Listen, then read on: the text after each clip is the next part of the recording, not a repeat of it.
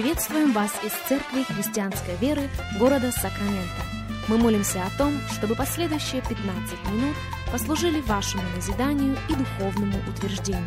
Присоединяйтесь к нашему эфиру, как пастор Сергей Головей предлагает вашему вниманию передачу «Настоящая истина». Еще раз мы говорим добро пожаловать всем, кто присоединяется к нашему эфиру. Здравствуйте, меня зовут Сергей Головей. Мы приходим к вам из Церкви Христианской Веры. Огромнейшая благодарность всем и каждому за то, что и сегодня становитесь частью нашего вещания. Для нас действительно большая честь с вами встретиться. Как сегодня мы продолжаем говорить с вами на тему «Рука Господня». Наш базовый текст остается тем же, а именно книга пророка Иезекииля, первая глава, и вашему вниманию несколько стихов, начиная с первого. «И было в тридцатый год, четвертый месяц, в пятый день месяца, когда я находился среди переселенцев при реке Хаваре, отверзлись небеса, и я видел видение Божие. В пятый день месяца, это был пятый год от пленения царя Иоакима, было слово Господне к Иезекиилю, сыну Вузия, священнику, в земле халдейской, при реке Хаваре, и была на мне там рука Господня.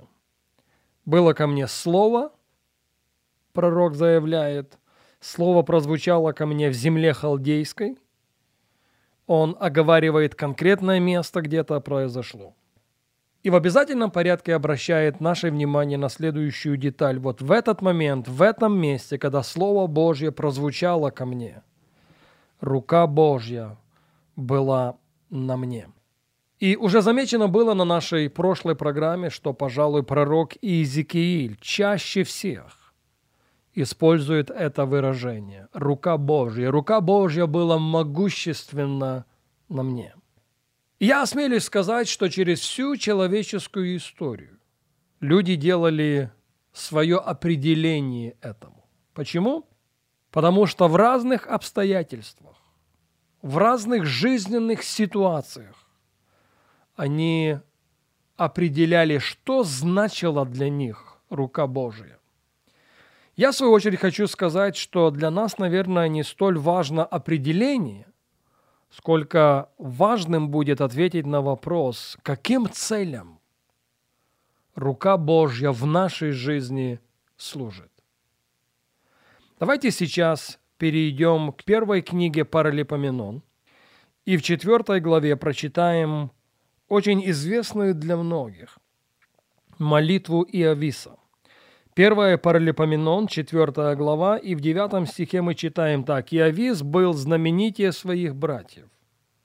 Мать дала ему имя Иовис, сказав, «Я родила его с болезнью». И воззвал Иовис к Богу Израилеву и сказал, «О, если бы ты благословил меня твоим благословением, распространил пределы твои, и рука твоя была со мною, охраняя меня от зла, чтобы я не горевал, и Бог не спаслал ему, чего он просил. Многие из нас наслышаны об этом человеке. Знаменитым он был, но принесшим очень много боли, очень много разочарования. Потому в какой-то сезон, какой-то период в отчаянии он к Богу обратился. И его молитва состояла из пяти просьб.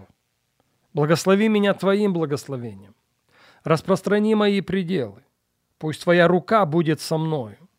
Пусть я буду сохранен Тобою от всякого зла. И сделай так, чтобы я не горевал. Один из переводов звучит следующим образом. Сделай так, чтобы я никому в жизни не причинял боли. Из всех пяти просьб в контексте наших радиопрограмм на этой неделе следует обратить внимание на следующую. Сделай так, чтобы рука твоя была со мною. Сделай так, чтобы рука твоя сопровождала меня. Сделай так, чтобы рука твоя покрывала меня. О чем он просит? Кстати, написано, что Господь не спаслал ему все, о чем он просил. То есть рука Божья, с уверенностью можно сказать, с уверенностью можно утверждать, что рука Божья была простерта над ним, над этим человеком. Есть ли смысл нам попросить у Господа о том же? И если да, то мы возвращаемся к исконному вопросу, каким целям это служит или должно служить.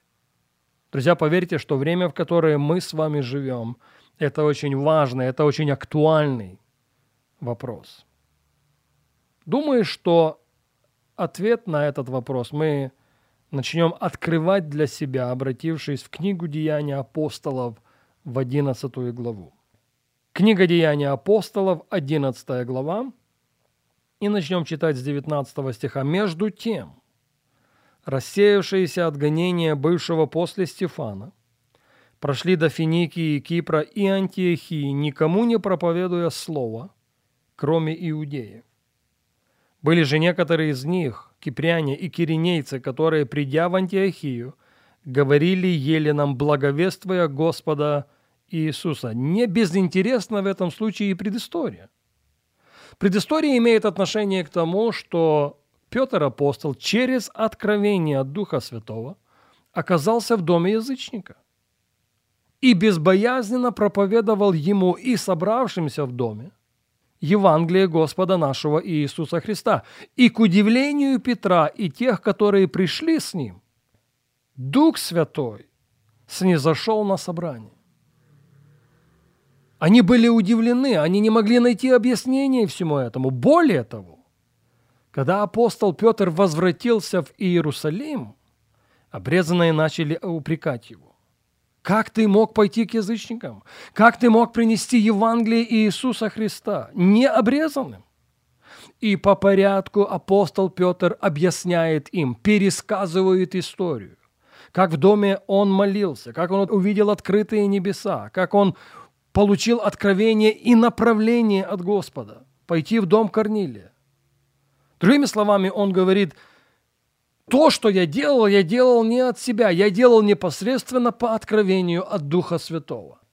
И вы думаете, это было убедительным? Для подавляющего большинства людей, которые слушали Петра, это было вовсе не убедительным. Этот аргумент не был принят. В доказательство еще раз 19 стих, Деяние 11.19. «Между тем, рассеявшиеся от гонения бывшего после Стефана прошли до Финикии, Кипра и Антиохии». Слушайте внимательно. «Никому не проповедуя слово, кроме иудеев». Но были из числа этих людей несколько, мы не знаем сколько, но были те, которые дерзнули. Были те, которые воспользовались возможностью при открытой двери войти в мир язычников и благовествовать Евангелие Господа нашего Иисуса Христа. 20 стих. Были же некоторые из них, кипряне и киринейцы, которые, придя в Антиохию, говорили еленам, благовествуя Господа Иисуса Христа. И была рука Господня с ними. Слышите? Их риск оправдался. Их дерзновение было вознаграждено. Они начали входить в приоткрытую дверь, и эта дверь распахнулась. Огромнейшее количество еленов, огромнейшее количество язычников уверовало в Иисуса. Приняли Евангелие. Можно было бы здесь остановиться, но Евангелие, наше Писание – продолжает. Поэтому прислушайтесь к этому стиху еще раз и очень внимательно. Деяние 11.21. «И была рука Господня с ними, и великое число уверовав обратилось к Богу». Можно спросить у вас нечто? Возможен ли вариант, когда человек уверовал, но не обратился?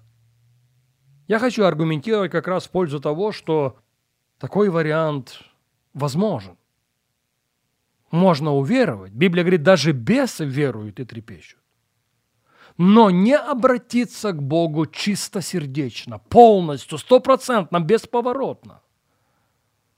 Но невозможно обратиться к Нему, сначала не уверовал. Кто-то скажет, насколько это существенно? Это очень существенно. И во время, в которое мы с вами живем, очень актуально. К большому сожалению, мы не сможем продолжить говорить об этом сегодня. К этой мысли должны будем возвратиться на нашей следующей программе.